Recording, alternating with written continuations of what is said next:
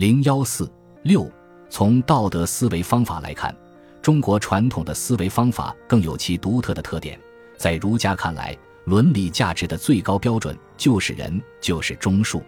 什么是人？就是爱人，就是一个人必须以爱来对待自己的同类。所以，人就是二人，就是两个人之间的最高原则。有人证明，人字的古字形从人从二，正像清如阮元所说：“人之义，人之也。”这就是说，人的本意就是要以人的要求来对待他人。与此相应，怎样才能达到道德的最高价值人呢？也就是说，怎样才能达到爱人呢？这就是孔子所说的“能进取辟”，也就是中国古人常说的“以己取辟，推己及人，将心比心”。设身处地的忠恕之道，《论语》中说的“己所不欲，勿施于人”。《论语·颜渊》己欲立而立人，己欲达而达人。《论语·雍也》吾不欲人之家诸我也，吾亦欲无家诸人。《论语·公也长》孟子说的善推其所谓的恻隐之心，都是这个意思。这种能进取辟、推己及人、将心比心、设身处地的方法，以人类的道德经验。道德感情和道德体验为前提，是每个人都可以通过自己的感情、欲望、经验而体验和认知的。因为每个人都不能否认，只要是一个正常的人，他必然会知道自己的欲望、要求、理想和追求。因此，只要他能以自己的欲望、要求、理想和追求来推及他人，将心比心，他也就可以知道别人的欲望、要求、理想和追求。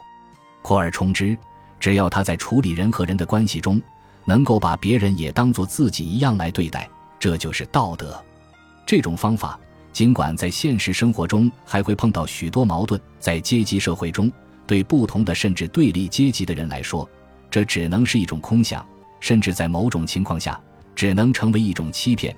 即使在社会主义社会中，由于存在着利益关系的不同，也不可能无条件的实现。但人们不能不承认。他在调整社会中人与人之间的关系上，确实能起到积极的、有益的作用。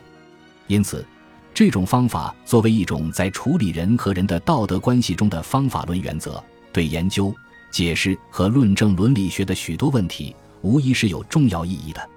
孔子说：“能进取辟，可谓人之方也。”《论语·雍也》说的正是这个意思。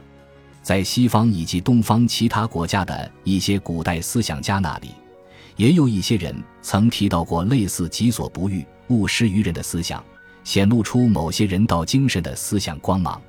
但是，任何人也没有把它上升为一种为人之方，即没有从方法论的原则的高度，将其作为研究处理人与人的道德关系中最根本、最重要、最简易、最能为人们所理解和接受的普遍方法。将这一思想确立为方法论原则，是中国传统道德和民族心理的一个重要特点，对研究伦理道德问题有重要的启示。当然，对于中国传统伦理的研究方法及推己及人法，绝不能原封不动的照搬或移用于今天，必须用马克思主义的历史唯物主义予以批判的改造。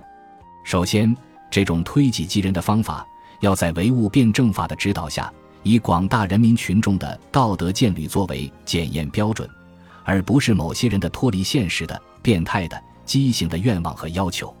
其次，这种推己及人的方法，要在社会主义的人道主义基础之上，为建立人与人之间的平等、互助、团结、友爱的新关系服务。